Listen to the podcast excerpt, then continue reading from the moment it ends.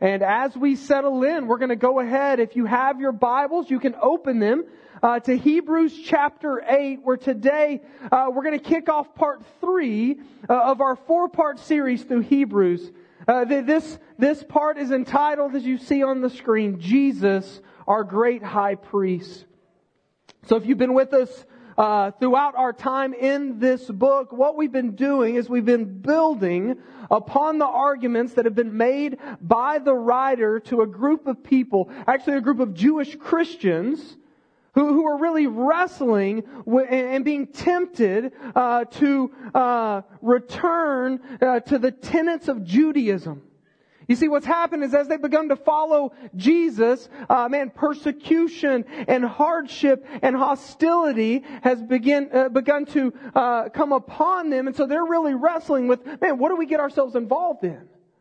And should we just turn back to what we know? But you see, the writer of this letter in response to this threat argues that instead of turning from Christ, in the hopes that what they once knew will bring hope and peace, what they should do instead is they should run to Jesus in the midst of it all. Because guess what? Jesus is better. And we're going to see that in our time again today. Really, I would argue that each and every week as we stand up here to preach the Word of God, we want to proclaim to you that Jesus is better regardless of your situation, regardless of where you find yourself walking in this room today, uh, no matter how much sleep you got last night, what your weekend looked like, or what your Monday's about to be, Jesus is greater.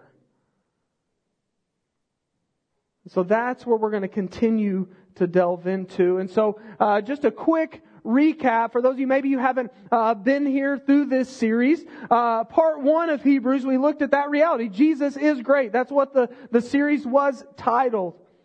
And what we did is we dove into the supremacy of Christ as being greater than all who came before, all, and all who will come after. And what we found is that He is great because He is the one that brings a rest that no one else could bring. This led us to part two of Hebrews, which in light of the greatness of Jesus, we see that that leads for the follower of Jesus to have confidence in Christ. We saw that Jesus is an entirely different kind of priest that not only gives us life, but produces in us mature faith as we walk in obedience to His Word. And so it's from this confidence that we move into part three where we're going to look further into why Jesus is our great high priest above all other high priests. We're going to see what makes him great and what this means for the life of every disciple. The way the writer does it does that in chapter 8, where we're going to look at today, is he's going to present how Jesus is the substance, while everything else that represents the role and function of the Old Testament priesthood was but a shadow. And then we're going to see how this new covenant that Jesus brings, that was promised all the way back in Jeremiah 31, we're going to see how it impacts every part of our lives. And so let's begin by looking at how Jesus is our great high priest, greater than all other priests, by reading Hebrews 8. We're going to look at verses 1 through 7. This is a bit of text, but just stick with me. It says this. Now the point in what we are saying is this. We have such a high priest, one who is seated at the right hand of the throne of majesty in heaven, a minister in the holy places, in the true tent that the Lord set up, not man. For every high priest is appointed to offer gifts and sacrifices. Thus, it is necessary for the pre, for this priest also to have something to offer. Now, if he, being Jesus, were on earth, he would not be a priest at all, since there are priests who offer gifts according to the law. Verse 5, they serve as a copy and shadow of the heavenly things. For when Moses was about to erect the tent, he was instructed by God saying, see that you make everything according to the pattern that was shown you on the mountain. But as it is, Christ has obtained a ministry that is much more excellent than the old, as the covenant he mediates is better, since it is enacted on better promises. For if that first covenant had been faultless, there would have been no occasion to look for a second. Okay, so something that we do as a family at dinner time from from, from time to time is we pull out these question cards. So it's a little card and we'll pass them around the table and as we're eating, everyone uh, will get a chance to read their card and ask their question and then we go around the table and just get answers. And so we did this last week and as we uh, were doing this, uh, sometimes the conversation just goes off the rails and uh, we start we, we just start talking about random stuff. It's something I like to bring up in light of these conversation cards is would you rather, right? You ever played would you rather? Uh, or maybe a, a, as a way to learn one another better, are you this or are you this? Do you prefer this or that? And so this week I said, hey, would you rather have little tiny baby hands and really big feet or uh, really big hands and tiny baby feet? And our kids just lost it and, you know, we debated on whether or not one was better than the other and, and we moved on. Now the reason I say that is because I want to ask you a question to kind of start our time as we jump in to Hebrews chapter 8. Uh, but before we do this, as you answer, I want to say there is no shame here, okay? No condemnation in Christ Jesus. Uh, and so if you are, whether you are one or the other, it is okay, alright? Unless you're a 49ers fan and then you gotta, you gotta go. I'm just kidding. Uh, maybe. No, uh, So the question I want to ask is this Are you a listener or a talker?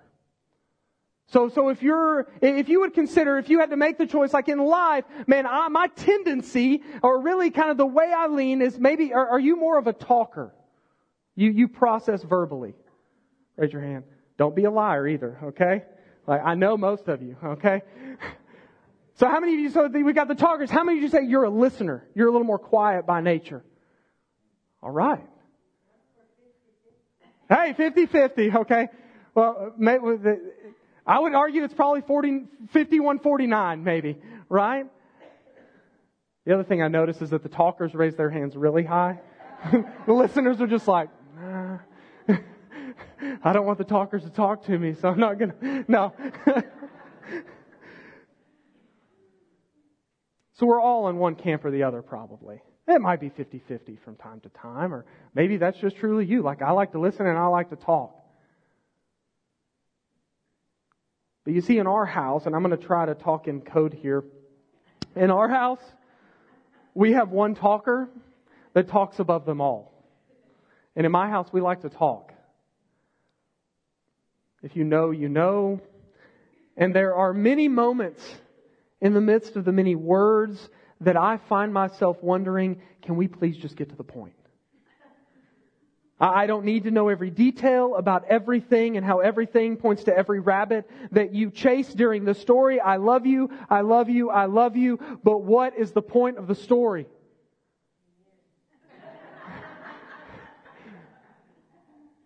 And the reality is, the point is usually vague and rambling because they've even lost interest or direction with the story.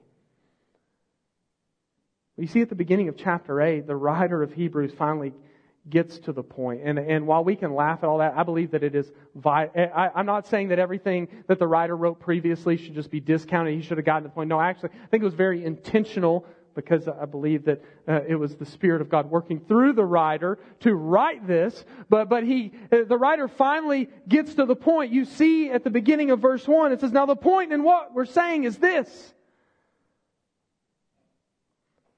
You see, he began this all the way at the end of chapter 4. At the end of chapter 4, the writer begins to delve into what does it mean for Jesus to be our great high priest.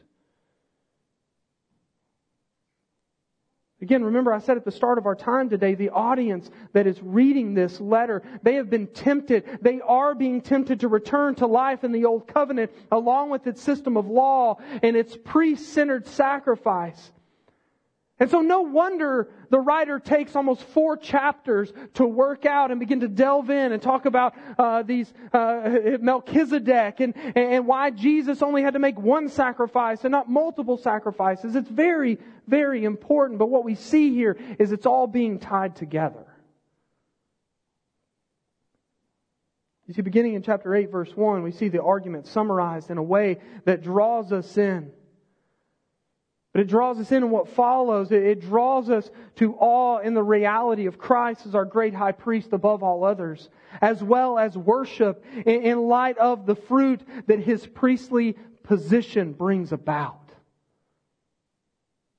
And so let's begin by looking at Jesus as our great high priest. And I want to, what I want to do is I want to lay out why he is greater than any other priest. Remember, if you don't know, the role of the priest in the Old Covenant was to be a mediator between God and man and man and God. But the problem, as we've seen in Hebrews, and if you look through the scriptures, we see over and over and over again, is that the priest was insufficient because they too had sin. But Jesus is better. And because Jesus is better, because he was the one without sin, we can draw near. We can have confidence in the face of any and all things. And as the writer says, we don't have to turn back to the elementary principles, be it Judaism or whatever it is. See, that's been the point from the end of chapter 4 until now. But now we get a summarized explanation as to why Jesus is greater. So he, the writer gets to the point, and the point is as follows. First, we see in the text that Jesus is a high priest who is seated at the right hand of the throne of majesty. That word majesty there is capitalized because it is a term used to, to talk about God. Jesus is seated at the right hand of the throne of majesty in heaven. Now, why is this important? Well, the first thing I, I think that, that we have to hone in on is that he is seated. The, the word seated there is used to show the finished reality of Christ's work of redemption. We, we say this phrase all the time, right? Like the gospel is that Jesus lived the life you couldn't live. He died the death that we deserve to die. And in doing so, what did Jesus say upon the cross before he breathed his last? He said, it's finished. By his perfect sacrifice. And then he rose in authoritative victory. You see, Christ's seated posture of rest, the other thing that it does, aside from saying, hey, the work is finished, it also points to his greatness in that no other priest ever sat down when in service to God. When every other priest served God, what they, they stood the whole time, because guess what? And, it, they never were able to sit because the work was always incomplete. Because they themselves had sin.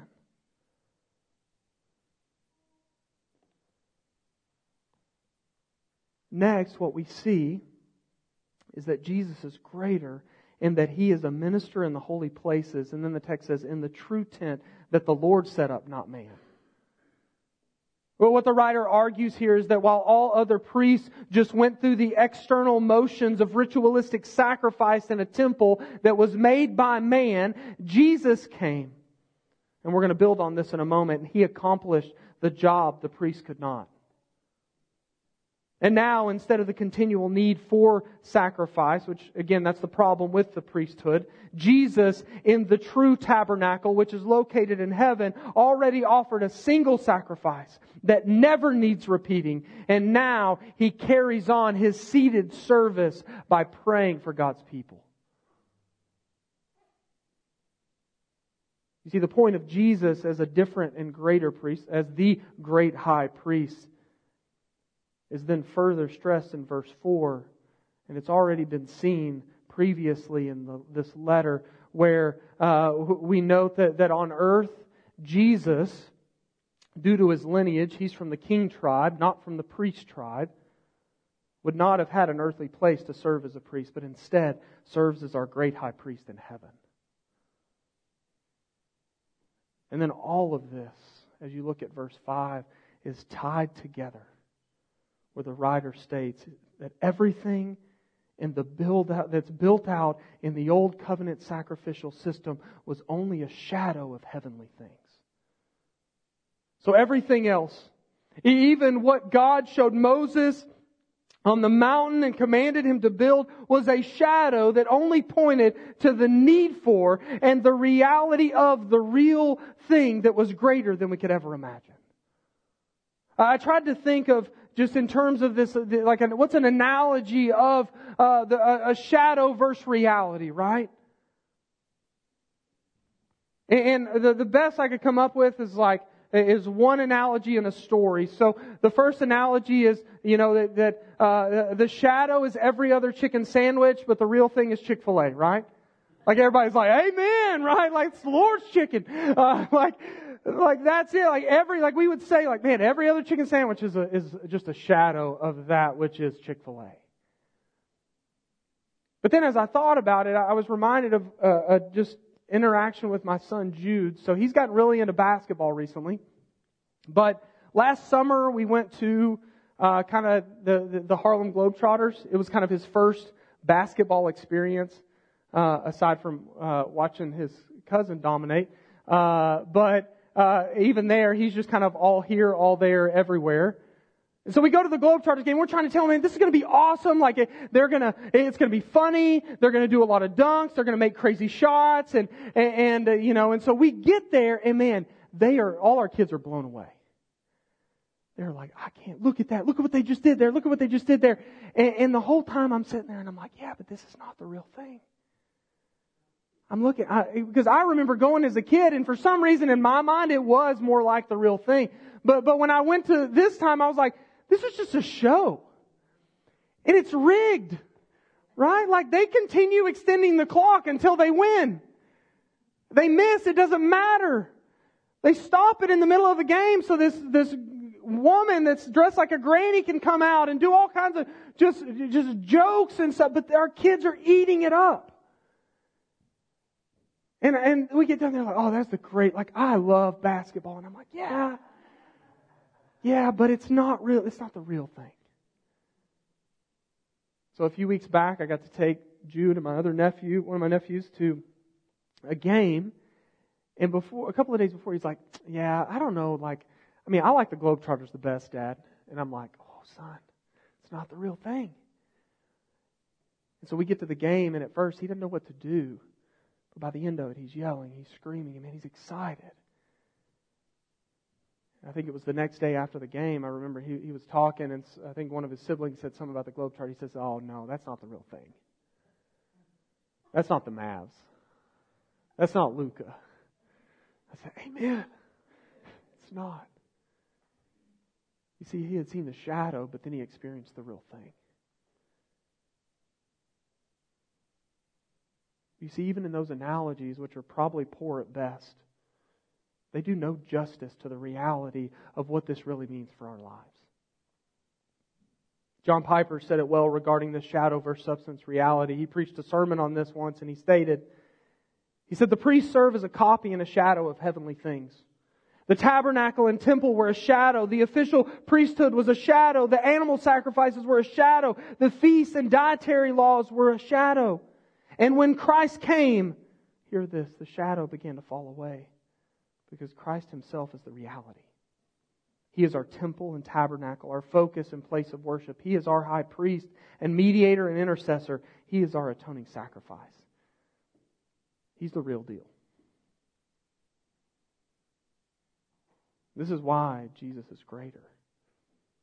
The writer doesn't stop, he just keeps going.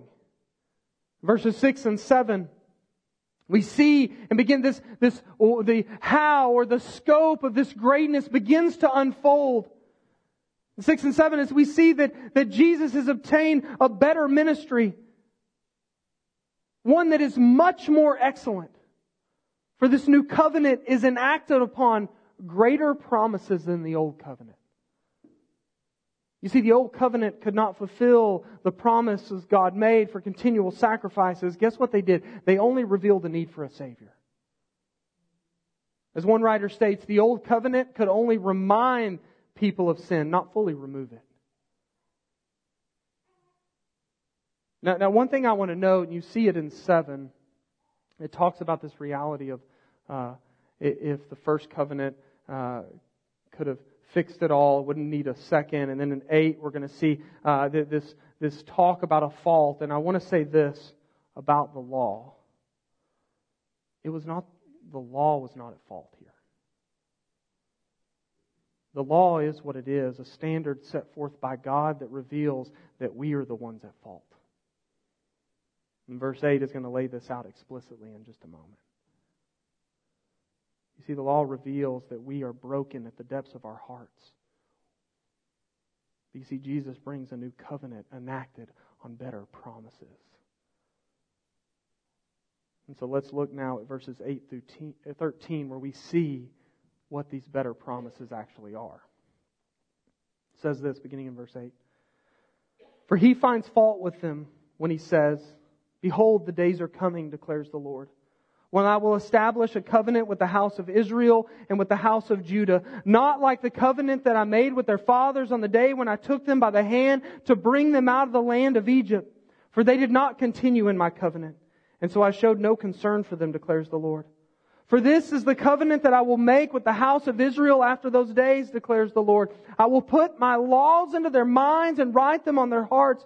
And I will be their God, and they shall be my people. And they shall not teach each one his neighbor and each one his brother, saying, Know the Lord, for they shall all know me, from the least of them to the greatest.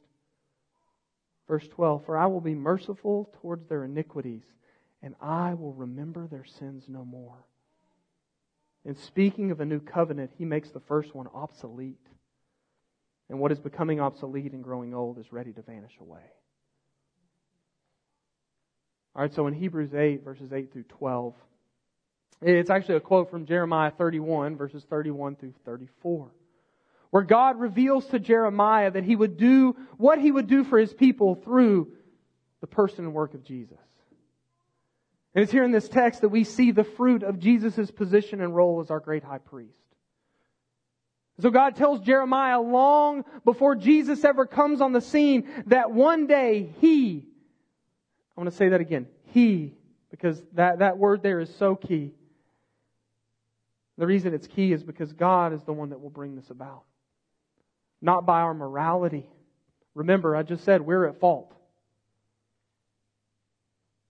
He says he will establish a new covenant with his people.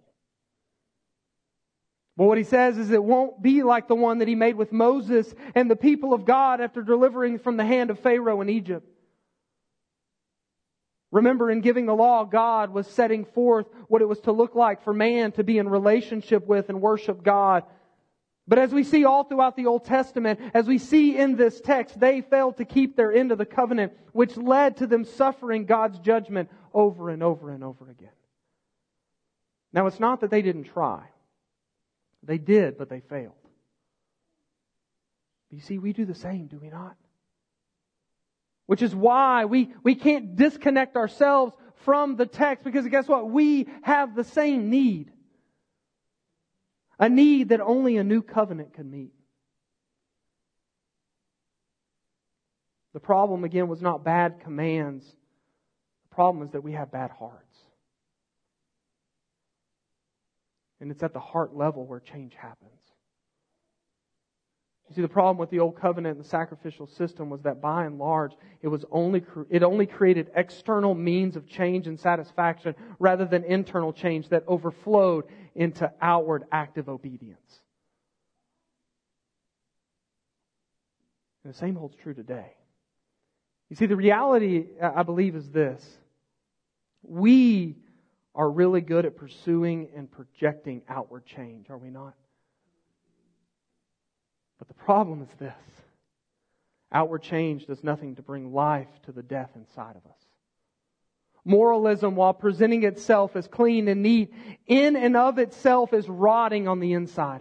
That's why Jesus over and over again to the religious leaders, he's always telling them, hey, you're like a whitewashed tomb. The outside, it looks clean, but the inside's full of stench and decay. You're like a cup that on the outside looks clean, but it's in, it's filled with just uh, muck and, and, and mud and dirt. You see, we need a change of heart that produces a change in obedience and worship. For obedience alone cannot change the heart. You see, sadly, this is where we usually sit. You see, we project and manipulate self and others so that we can project and manipulate the perception of others. What's even more insane is that we believe the lie that we can do this with God, but we can't. He sees all, He knows all, He exposes all. You see, the good news is that God promised, that God brought about, and that God fulfilled the better covenant in Christ. And so, in closing, I want to look at four things that God promises beginning in verse 10. Uh, in verse 10, He's going to make two promises, and so it's kind of two part. But the first thing God says is, I will put the law in their minds and write it upon their hearts. Again, while the old covenant presents itself externally, for the law was written on stone, our brokenness and sin revealed that we could not live it out externally. We, as we've already said, needed a new heart, and Christ does just that. The scripture says that, that, that, Jesus takes our heart of stone and he gives us a heart of flesh. In Christ and in Christ alone, we are new creation. He takes the law, Jesus fulfilled the law, and then he writes it on our hearts. You see, Jesus gets past all of our projecting and our manipulation. He exposes our external nakedness for what it is, and He gives us what we truly need. A new heart that lives out obedience because of the freedom that comes through Christ's perfect obedience. Our new heart is no longer a slave to sin, but to righteousness, which leads our lives by God's grace to a sacrificial obedience, not to moralistic enslavement. And so today I ask, is that is your heart new? Is your obedience an overflow of the law on your heart, or do you still is is an overflow uh, of God's grace in taking your heart of stone and giving you a heart of flesh, or do you still find yourself enslaved? Secondly, we see that along with this change of heart, we see a change in relationship. The next part of verse 10 says, For God proclaims that He will be their God and they shall be His people. Well, what this means is that through Christ, God gives Himself to us, but it goes further than that. He takes, uh, He takes us to Himself. We draw near and He draw nears to us. But I still, I don't think it goes far enough because actually what happens is for everyone who, who uh, knows salvation in Christ, this is that we are indwelt with the very Spirit of God. We are an indwelt people. Do we live as such?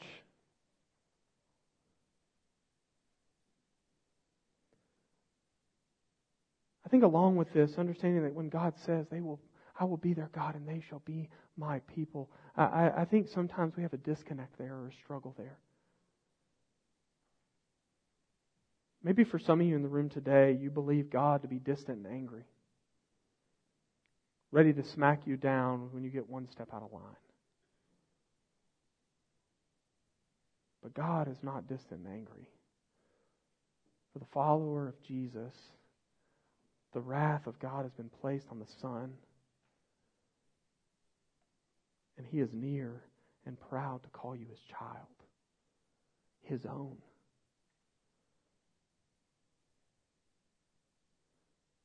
He looks at you and he says, he, he, he sees the Son. He says, Well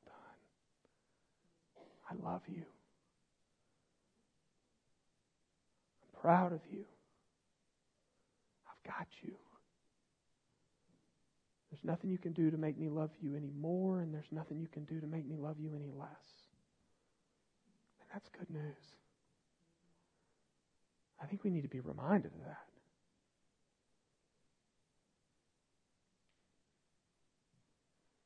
Next, this new covenant presents us with the good news that those who enter in through Christ will come to know God personally. You see, in the covenant of old, relationship with God was entered into by being part of an ethnicity or a nation, whereas now people from every tribe, nation, and tongue can draw near and know God. And so for us, like as we look around, while we are to know God, right?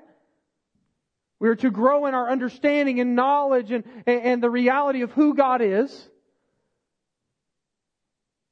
Really, what this leads to, because we know God, have a relationship with God, this should lead us to proclaim to others to know God.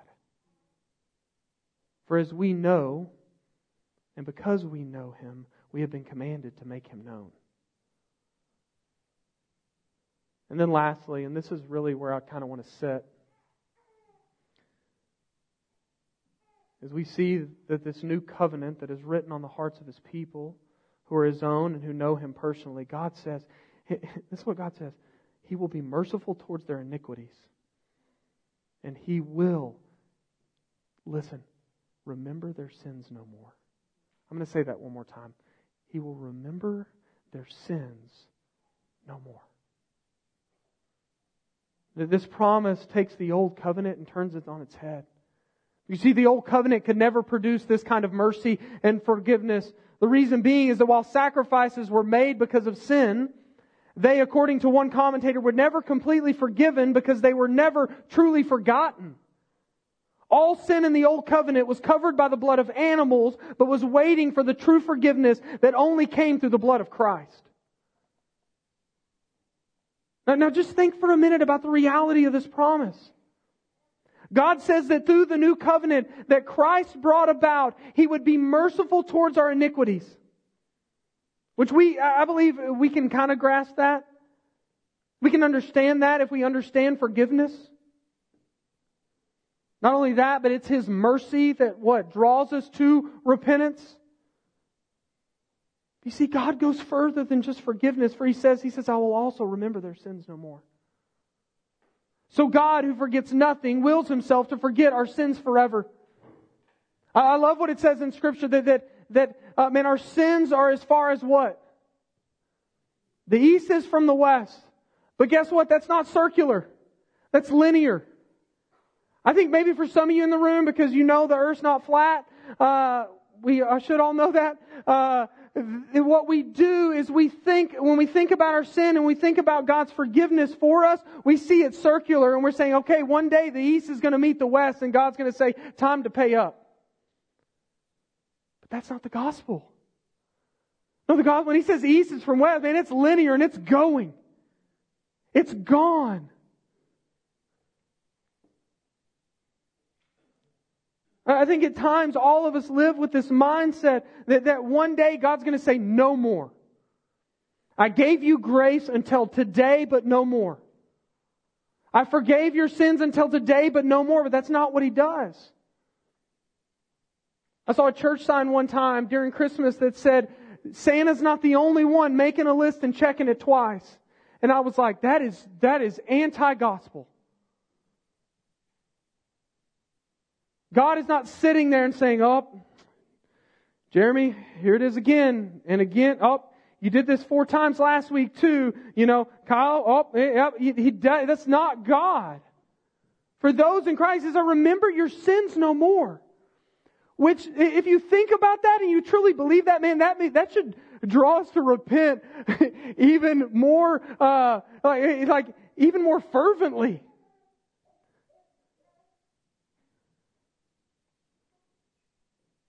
God doesn't say, it's not, okay, one day He's going to say no more. No, actually, God said it's finished on that one day. And it is. See, what this means is that the new covenant brings about our total forgiveness because God not only forgives our sins, He forgets them forever. Now, out of all these promises that the new covenant presents, I believe that this one is the hardest for us to live into and out of. So let me just talk in closing about what I mean live into and live out of. When I talk about live into this promise, we struggle to believe God could be this gracious because we know how broken we are and how great our sin is. Also, we've seen imperfect people show us imperfect forgiveness. And we've taken that stamp and said that must be how God does.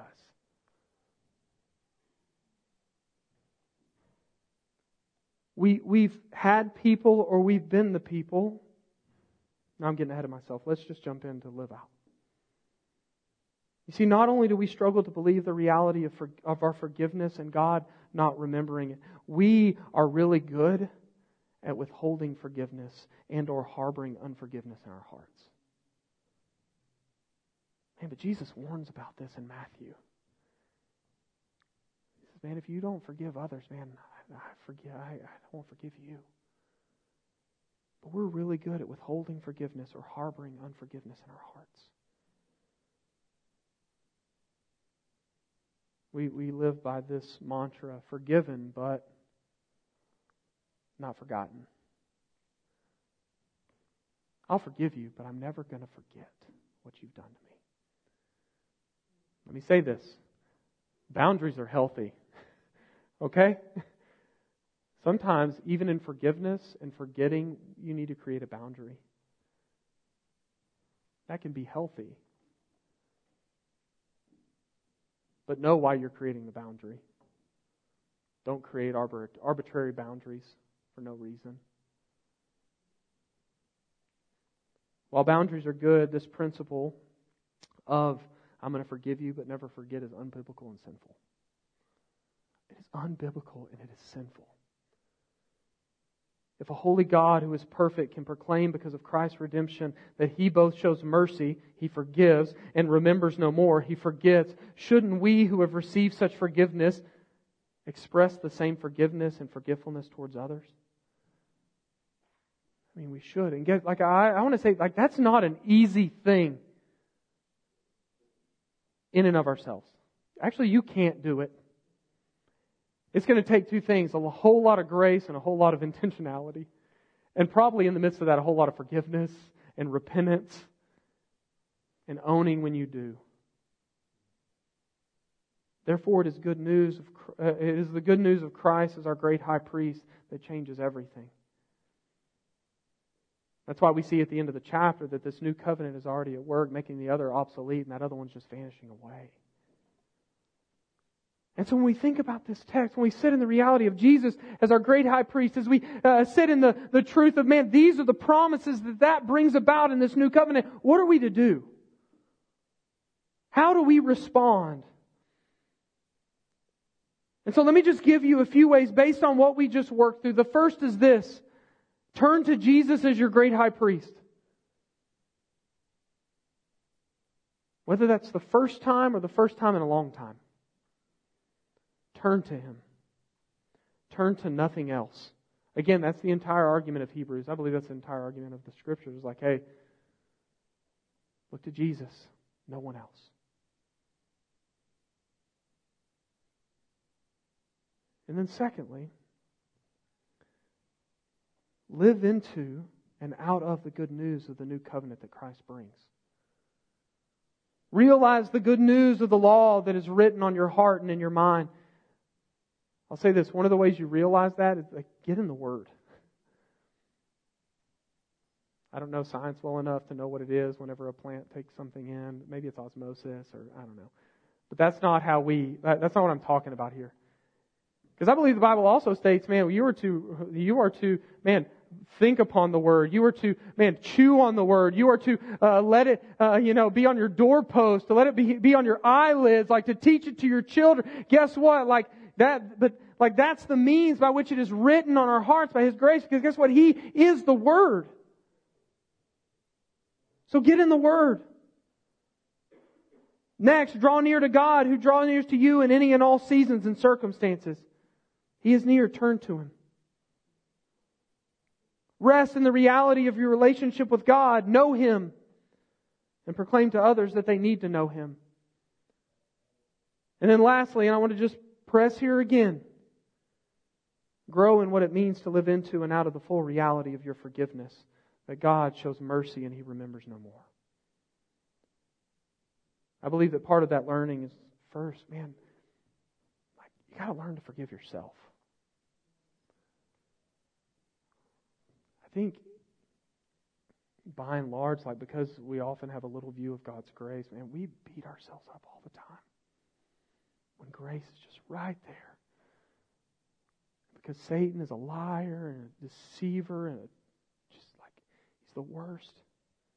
Like we we just allow him to wreak havoc in our own souls and our own identities. We're just stuck in this cyclical pattern of condemnation and guilt instead of saying, no, there's no condemnation for those in Christ Jesus. No, he, the, the new covenant says, man, I've enacted a new promise that, that I will be merciful towards them and I'll remember their sins no more. And that's as true yesterday as it is today, and it'll be as true tomorrow as it is right now.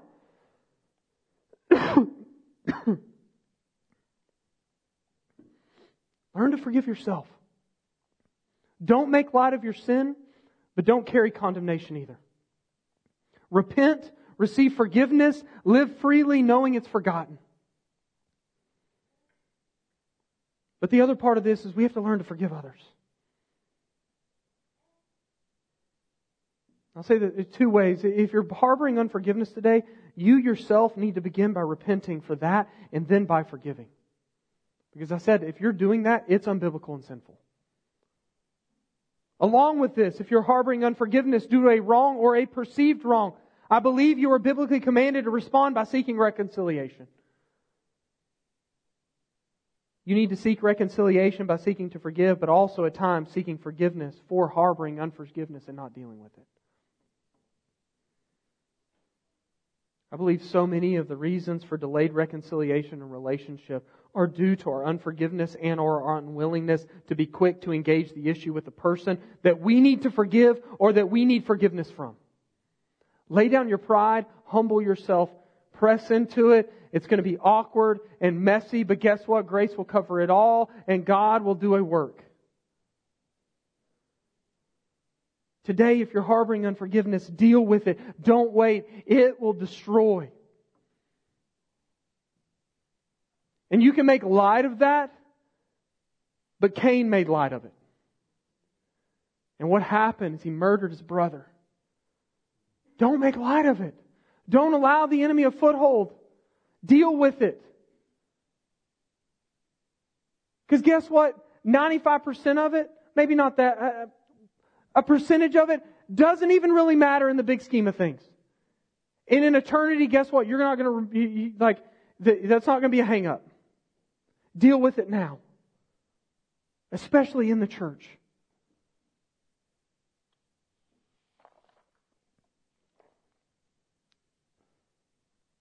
So I'm going to have the team come up, and I just want to invite you to respond today. Maybe today your response is that you need to turn to Jesus for the first time. And if that's so, man, I would love to talk with you. Um, maybe today you need to turn to Jesus for the first time in a long time. Maybe you've been running elsewhere for comfort and security and, and rest, and you find none. And I want to invite you to turn to Him. Turn to Him. He's big enough. He can handle it. Turn to Him. He's not angry with you. The wrath was poured out on His Son. Next, I want to invite you to respond in light of those promises. Like, man, is there unbelief in your heart today? Is there unforgiveness in your heart today?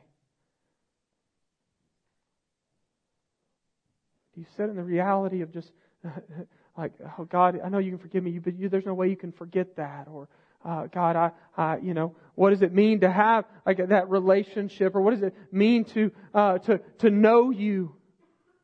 That's what it means to be a part of the local church. Like, get involved in an MC, be a part of like you'll like we're like we believe in uh, theological discipleship to coach you and, and walk with you. And then lastly, if you're a follower of Jesus, I want to invite you to share in communion. And today as we share in communion, what we're doing is we're remembering this new covenant of Christ's death and resurrection that brings about our rescue in life. And so we don't take this just haphazardly. We take this as a reminder, remember what Jesus has done and what that means for our lives. That He is our great high priest. That did not put something else in the place for sacrifice, but instead say, no, I'm going to be the sacrifice. Today, if you're not a, a follower of Jesus, if you haven't, you don't know, uh, man, the saving work of Christ. And again, I want to invite you to that. May today be that day. But if right now it's not it, and you don't know what that means, but you're interested, man, we want to talk, but we would ask that you refrain, not as a way to point you out or to condemn you. Again, we, man, we want you to know the grace of Jesus. But man, we believe that this is costly. This is a costly reminder. But it's also a celebratory reminder. So Jeremy and I will be down here. And we'll present the elements. And once the elements are, after you receive the elements, you can go sit in your seat. And then we, I, I will walk us through um, partaking. But I'm going to pray for us. And then I'll allow you to respond. We'll sing. God, again, we thank you that you sent your Son, who is our great high priest. May the reality of that sink in. And as I said earlier, may it draw us to worship deeply, not only with our words, but with our lives. May we stand upon, may we rest in, may we live into and live out of these better promises that came, that only came through your Son. God, I ask, I pray for uh, just everyone here, whatever they're at today, Lord, that they, uh, God, they would be comforted by your word, God, that they would be, uh, uh, would even be drawn to conviction in areas that they that they would uh, be uh, drawn to to worship and celebration that is only found in you. So we ask that you move now, in Jesus' name.